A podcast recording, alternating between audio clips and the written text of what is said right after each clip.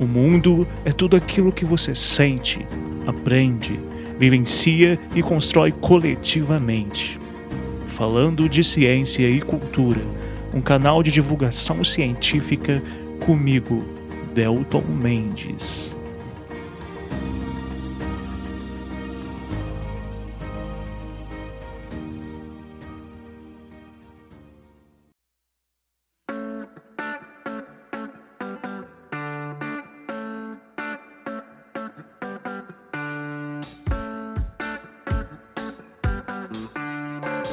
Olá pessoas, estamos aqui para mais um episódio do canal falando de ciência e cultura, o episódio 33.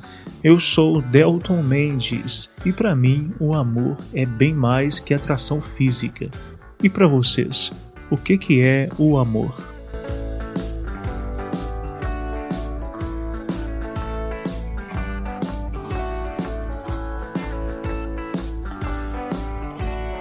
Antes de nos aprofundarmos no universo do amor, gostaria de destacar algumas mensagens recebidas por algumas pessoas, de algumas pessoas esta semana.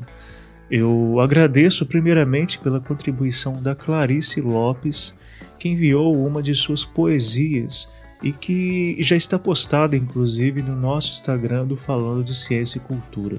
Eu sugiro inclusive que vocês também acessem o perfil particular dela no qual ela posta várias outras poesias. É, também gostaria de agradecer a Vanessa Paiva por enviar uma foto muito legal do céu de inverno, assim como a querida Ana Raquel, que sempre tem compartilhado lindas fotos com o canal. É, eu também agradeço pelo carinho dado pelas queridas Gabriela Mâncio, Bárbara Elizabeth, pela Vitória, pela Karen Ferreira, pelo Elton, pelo Kelmer Mike pelo amigo de sempre Valdir Damasceno. Nessa semana, então, eu vejo que eu recebi bastante mensagens e eu fico feliz por recebê-las. E eu não poderia esquecer também de mandar um abraço para Camila Gregório, que compartilhou muitas perspectivas pessoais comigo a partir do tema do último episódio, que foi a morte. E não só a Cami, também a querida Paula Gomes e a Shirley Eduardo nós podemos refletir um pouco aí sobre algumas questões relativas ao tema do último episódio, que foi, é, digamos, um dos temas mais delicados tidos até agora. Aliás, eu me solidarizo a todas vocês em relação à perda de entes queridos. É, e por fim, não poderia deixar de citar também o Ítalo Augusto, dos Estados Unidos, que ouviu o episódio mesmo estando tão longe é, e me mandou várias perspectivas sobre o tema, inclusive alguns artigos bem interessantes. Então, muito, sobre, muito obrigado né, a todos que têm contribuído, mandado mensagens, opiniões, críticas, comentários. Isso é muito importante para mim. É, por fim, galeras, a partir de agora eu estou abrindo a possibilidade de vocês que acreditam e gostam do trabalho do Falando de Ciência e Cultura poderem ajudar a manter o podcast. Como vocês devem imaginar, é um trabalho semanal que envolve muitos, muitos processos, muito trabalho e alguns gastos. Então, qualquer ajuda de vocês seria muito bem-vinda. O link para mais informações sobre como vocês podem contribuir com o meu trabalho a partir de R$ reais por mês apenas, está disponível na descrição do episódio. Bom, dito tudo isso, partiu para a pauta.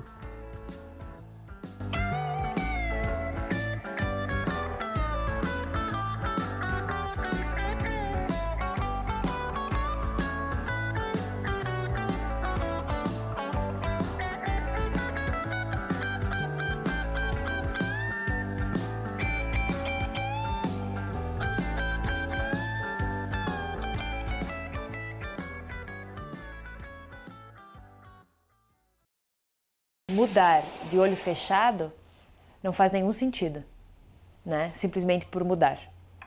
Mas mudar para quê? Mudar por quê? Mudar em nome do quê? Quando as pessoas conseguem é, ter essas respostas e perceberem e se perceberem prontas para dar conta dessa mudança, Eu não vejo ninguém que não mude. Mas em geral, as pessoas ficam no mesmo lugar, ou porque elas não estão não estão achando esse lugar ruim ainda, né? Ou porque elas não estão conseguindo responder para que mudar, ou se mesmo elas respondem, elas não têm coragem porque elas não se sentem prontas, maduras e com, e com condições de dar conta dessa mudança. Porque mudança, mudança dói. Mudança, você não sabe onde vai dar. O amor faz parte da cultura humana em todo o planeta, mas não necessariamente é compreendido da mesma forma entre todos os povos.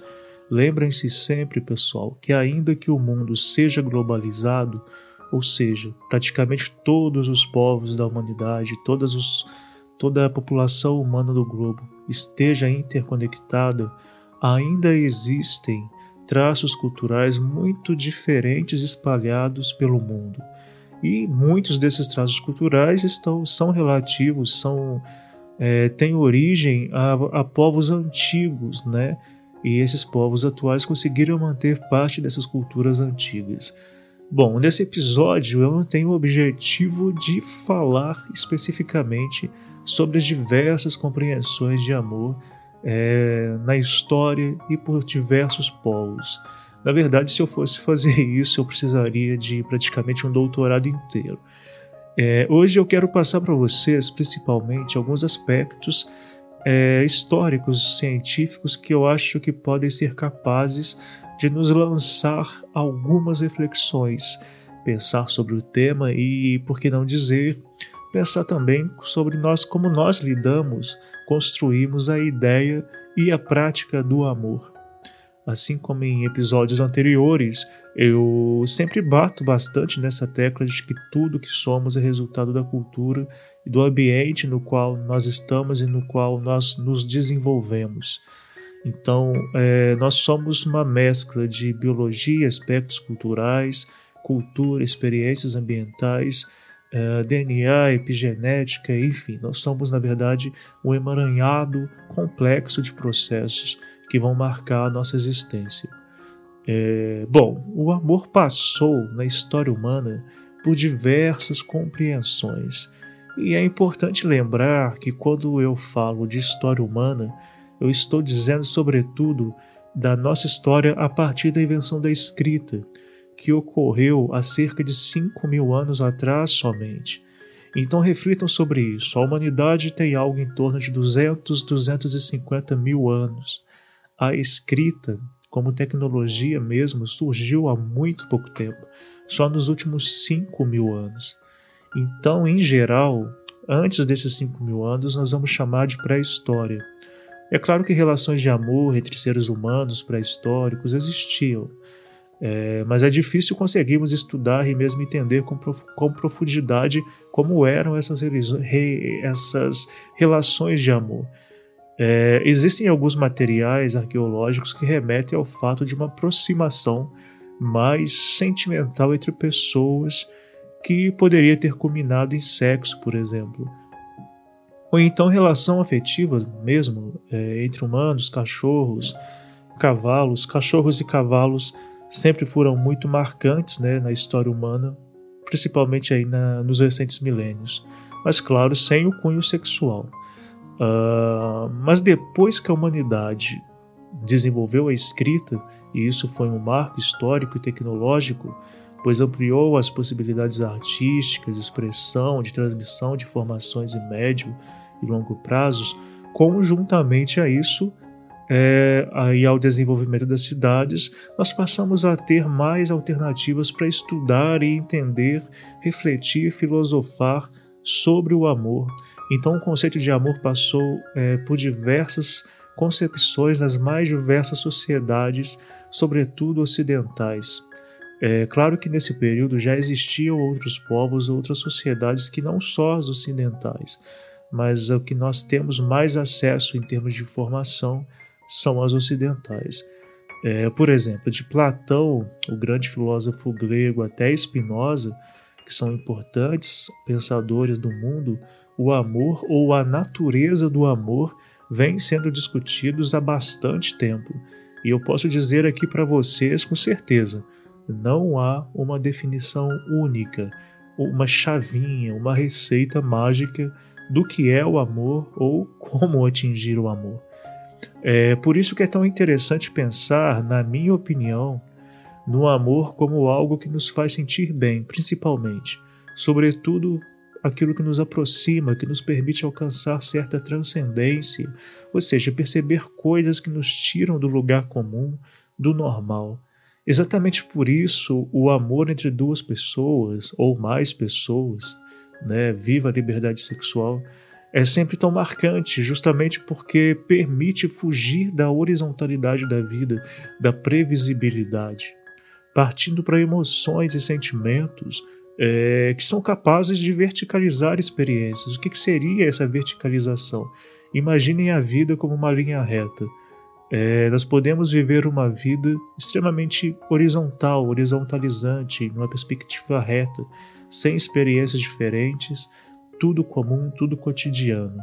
O amor, ele pode não raras vezes provocar alterações nessa linha reta, ou seja, ele pode verticalizar, ele pode provocar picos de emoções, de sentimentos, e por isso o amor é tão importante. Até nesse sentido, ele é tão discutido na filosofia e em várias outras perspectivas aí reflexivas humanas. Numa sala de aula havia várias crianças e uma delas perguntou à professora: O que é o amor?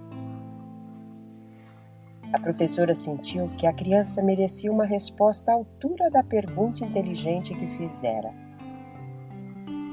Como já estava na hora do recreio, pediu para que cada aluno desse uma volta pelo pátio da escola e que trouxesse o que mais despertasse nele o sentimento de amor. As crianças saíram apressadas e, ao voltarem, a professora disse: Quero que cada um mostre o que trouxe consigo. A primeira criança disse: Eu trouxe esta flor, não é linda? A segunda criança falou: Eu trouxe esta borboleta. Veja o colorido de suas asas. Vou colocá-la em minha coleção. A terceira criança completou: Eu trouxe este filhote de passarinho. Ele havia caído do ninho junto com outro irmão. Não é uma gracinha?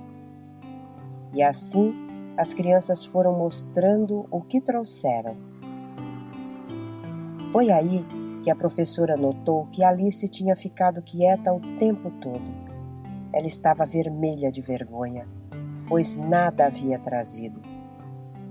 A professora se dirigiu a ela e perguntou: Meu bem, por que você nada trouxe? E Alice timidamente respondeu: Desculpe, professora, Vi a flor e senti o seu perfume. Pensei em arrancá-la, mas preferi deixá-la para que seu perfume exalasse por mais tempo. Vi também a borboleta leve, colorida. Ela parecia tão feliz que não tive coragem de aprisioná-la. Vi também o passarinho caído entre as folhas, mas ao subir na árvore, notei o olhar triste de sua mãe e preferi devolvê-lo ao ninho. Portanto, professora, trago comigo o perfume da flor, a sensação de liberdade da borboleta e a gratidão que senti nos olhos da mãe do passarinho, mas não posso mostrá-los. A professora agradeceu a Alice e lhe deu nota máxima, pois ela fora a única que percebera que só podemos trazer o amor no coração e não em coisas materiais.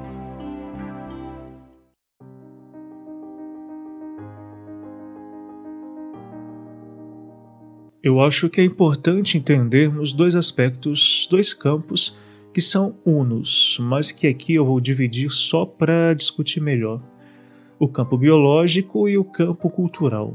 Biologicamente, resumindo muito, mas muito mesmo, o amor pode ser compreendido, embora ainda haja muitos estudos e controvérsias, o amor pode ser resultado de fatores é resultado de fatores bioquímicos, como hormônios que acabam gerando emoções e fatalmente sentimentos. Também não podemos desconsiderar a questão cerebral que envolve a compreensão do amor.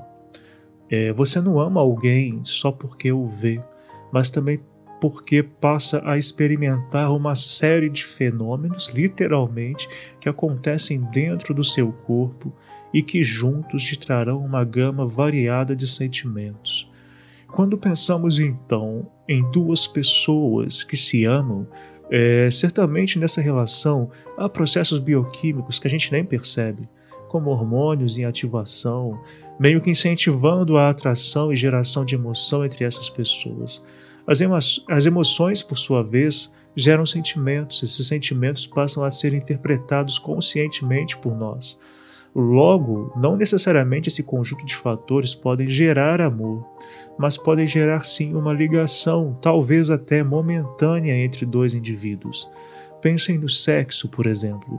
Não é porque alguém transa com outra pessoa que necessariamente eles se amarão ou ela amará essa outra pessoa com a qual ela transou.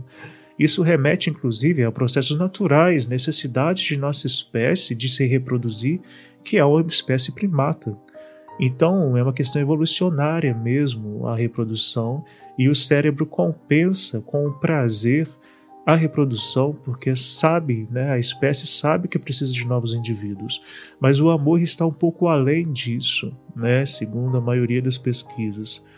Sexo não necessariamente envolve amor, envolve uma necessidade biológica.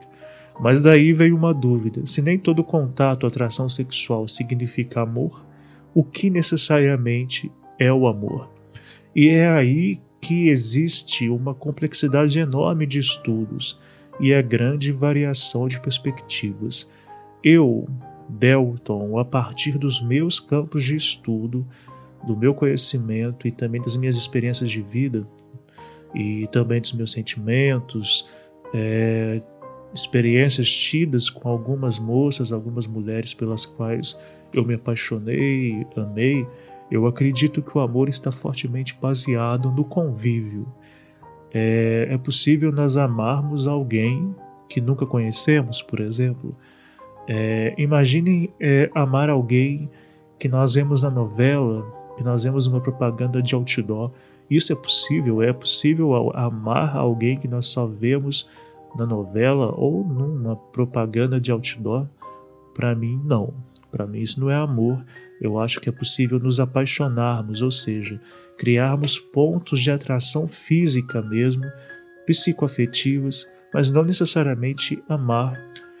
É, eu acho que o amor está envolvido em processos que vão muito além da bioquímica, hormônios, prática sexual, mas que, claro, também está ligado a eles, mas não só a eles. Eu penso, eu penso a paixão como uma espécie de bomba bioquímica de nosso corpo que gera diversas emoções, é, que muitas vezes estão associados a estereótipos culturais, inclusive. O belo, o feio, o sensato, o consal, o sensal, mas daí falar que o amor pode surgir em instantes de uma outra, de uma hora para outra, aí já é outra história. Então, nesse sentido, eu acho que é importante também dizer que existem em diversas literaturas científicas diversos tipos, reflexões sobre amor. O amor pela mãe, o amor pelo cão, o amor pela casa, pela profissão, pela cidade, por um programa de TV, por um amigo, mas também existe o amor que une aproxima pessoas, fazendo-as querendo ficar próximas de si, gerando inclusive atração sexual. É, o namorar, inclusive, significa estar em amor. Então, você estar enamorado significa que você está num processo de amar profundamente alguém, você está praticando o amor. É, remete a um processo natural de amadurecimento de uma relação que já não começou do namoro, mas sim do conhecimento, da construção e entendimento e conhecimento de alguém ou alguém. É, a pessoa torna-se importante no sentido real da palavra importar, que é trazer algo que está do lado de fora para dentro. Então, mais claro, é, lembrando que o coração ele não é o responsável pelo amor. O grande responsável pelo amor, pelos sentimentos, é o cérebro. E notem que o cérebro é o grande responsável por toda a ligação que nós temos entre o nosso corpo físico e o mundo externo. Por toda essa vastidão de quem somos do que, e, de, e do que vivenciamos, que condiciona a ideia, inclusive, que temos de amar.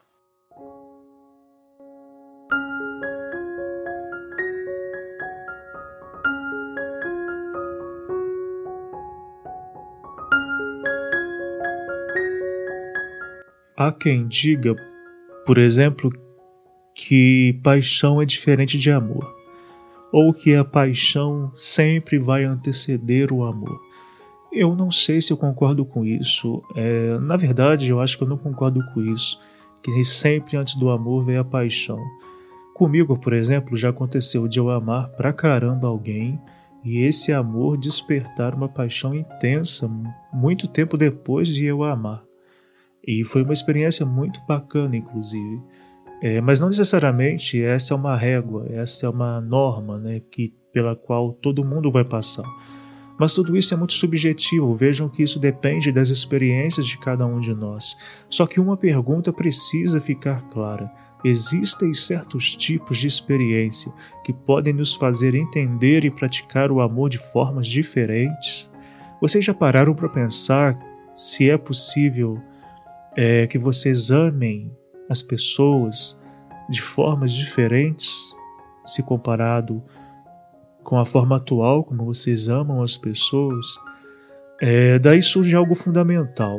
É preciso que entendamos que o amor, antes de tudo, é uma ideia, eu acho, na minha opinião, construída historicamente. Desde crianças, nós somos expostos às mais diversas experimentações de amor, mas também o amor, não só o amor entre pais, filhos, tios, mas também o amor por outras pessoas, às vezes com cunho sexual mesmo, inclusive por meio da TV, brincadeiras em casa, na escola. Isso também interfere no que chamamos de, no que achamos ser amor, paixão, afeto em geral. As nossas experiências sociais nos constroem e constroem as nossas ideologias.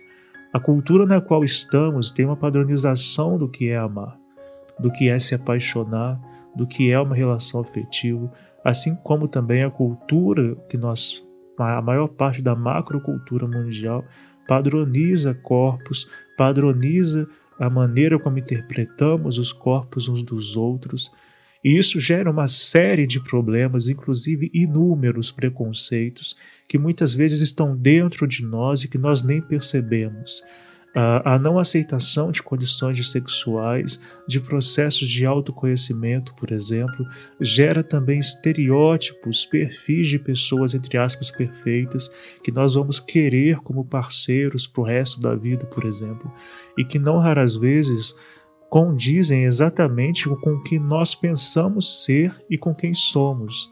Então é sempre interessante pensar em o que fez nós nos tornarmos o que somos. Será que as percepções que eu tenho sobre mim e sobre quem eu amo e sobre quem eu me apaixono e sobre quem eu tenho atração sexual, será que tudo isso não tem uma forte ligação cultural? E nós entendendo, buscando entender essas relações culturais, não seria possível mudar um pouco essas percepções? Pensem, por exemplo, que nos séculos passados, inclusive até o último século, o amor masculino ele era muito diferente do amor feminino. Não raras vezes não se remetia ao homem a palavra amor.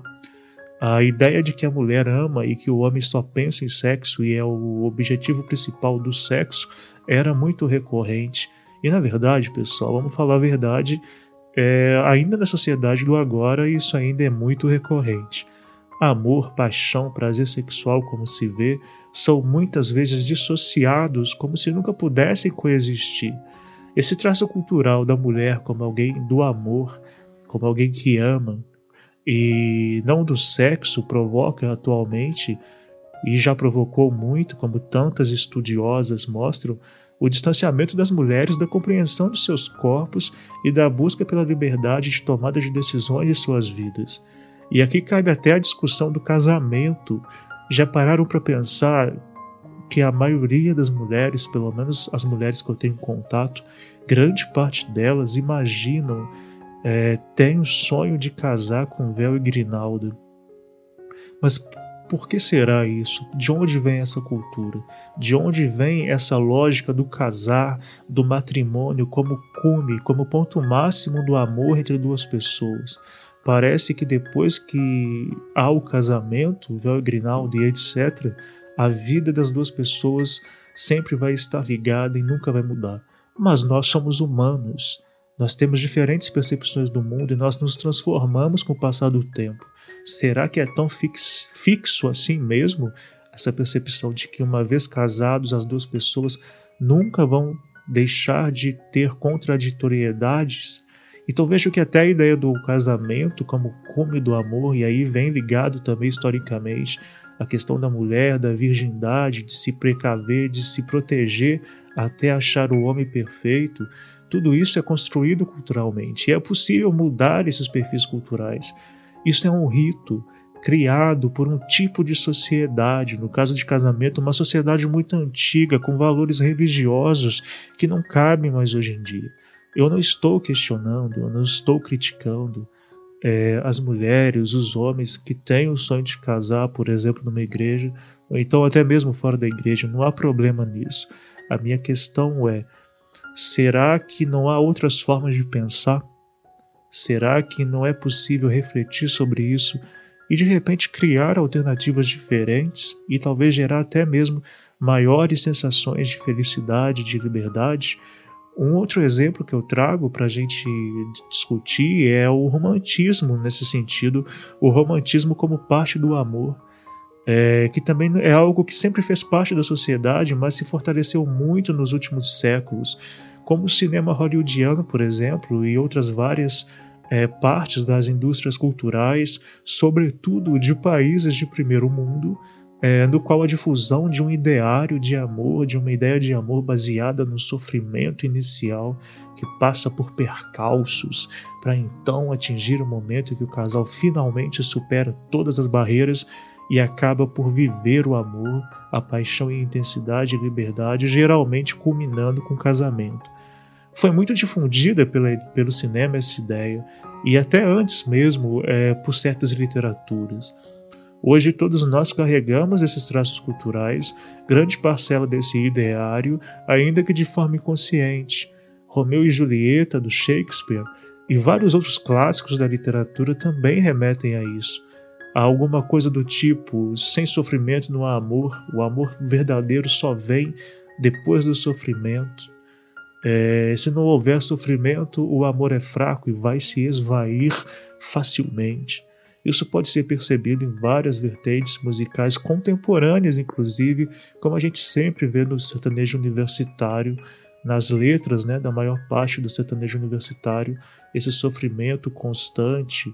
É, e vejam bem, isso não é uma crítica ao estilo, só estou dando exemplo.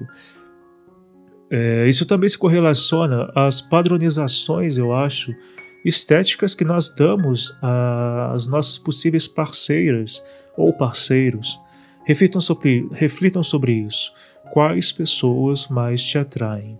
Por que será que essas pessoas te atraem? Essa atração tem relação ao que você é? Você já parou para pensar nisso? Será que essa atração ou perfil de potenciais affairs, crushes que você tem tem ligação com aspectos culturais aos quais você está ligado ou ligada? Será que esses estereótipos são positivos? Ou será que é possível nos libertarmos deles, tendo é, ampliando os olhares sobre as variadas maneiras de existir das mais variadas pessoas, entendendo os nossos contextos de existência e tendo maior senso crítico, inclusive, sobre os nossos corpos, sobre as nossas mentes, as nossas querências, as nossas relações é, sociais, sobre o próprio sexo adquirindo assim uma espécie de empoderamento para entendermos a nós mesmos, as nossas emoções e os nossos sentimentos.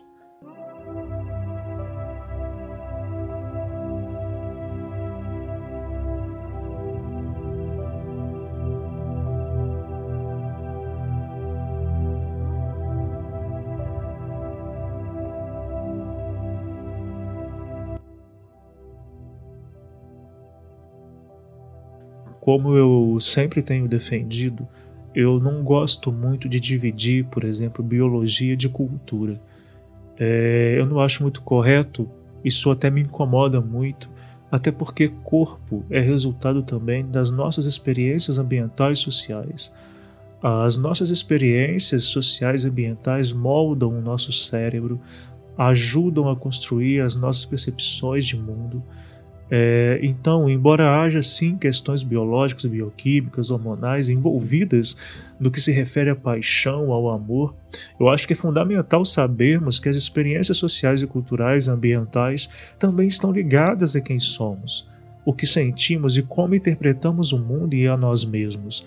Então, nós criarmos formas nos empoderarmos para buscar diferentes experiências e experimentar o mundo, pode sim trazer outras formas de entender a nós mesmos e o próprio mundo. Além disso, é sempre importante respeitar a diversidade de querências das pessoas. Não existe mais na atualidade essa dualidade apenas entre homem e mulher. É, existem várias formas de expressar amor e praticar o amor entre duas, eventualmente mais pessoas, e o importante é que respeitemos isso desde que haja consenso liberdade e não sejam afligidos, atingidos direitos das pessoas. Por um lado, o nosso corpo é a base que coordena as nossas emoções, sobretudo a partir do cérebro, sistema límbico e vários outros processos. Nossos hormônios e outros processos bioquímicos, conciliados com o ambiente, nossas experiências cotidianas geram emoções e sentimentos. Portanto, pessoal, eu acho que o interessante é sempre olharmos para nossos corpos, para o nosso interior, para os nossos olhos, nossos rostos e nos perguntarmos: quem sou eu? Eu me valorizo? Eu me amo? Como eu cultivo a mim mesmo, a mim mesma, de forma que eu possa atuar e ser uma pessoa ali fora muito mais empoderada e capaz de reconhecer minhas vontades, querências, lutar por elas e valorizar essas coisas também nos outros. O que me atrai? Será que tipo de pessoa eu quero próxima de mim que me faça ser feliz? Eu acho que tudo isso é amor e por isso eu acredito tanto no amor como convívio, é entendimento pessoal que se torna capaz de entender outras pessoas, outras vidas, e assim, quem sabe, gerar amores mais livres, paixões mais vívidas e uma experiência mais baseada na liberdade do que nos aprisionamentos que a sociedade nos provoca e que nos induz a todo momento, sempre, sempre, sempre. Lembrem-se disso, o modelo social, o modelo de sociedade no qual estamos, ele é extremamente financiarizado ele é possessivo. Nós não podemos, temos que lutar para que esse ideário da posse não seja transmitido, não seja repetido nas nossas relações pessoais e com a natureza. Então, permita-se conhecer você. Permita-se se entender e entender os outros. Eu acho que esse é um passo fundamental para termos amor com relação a nós mesmos e também amor com relação a alguém ou outras pessoas. Eu acho que assim você, eu, poderemos amar de forma muito mais ampla. Pelo menos é o que eu, Delton, acho. Mas fala para mim, afinal, o que é o amor para você?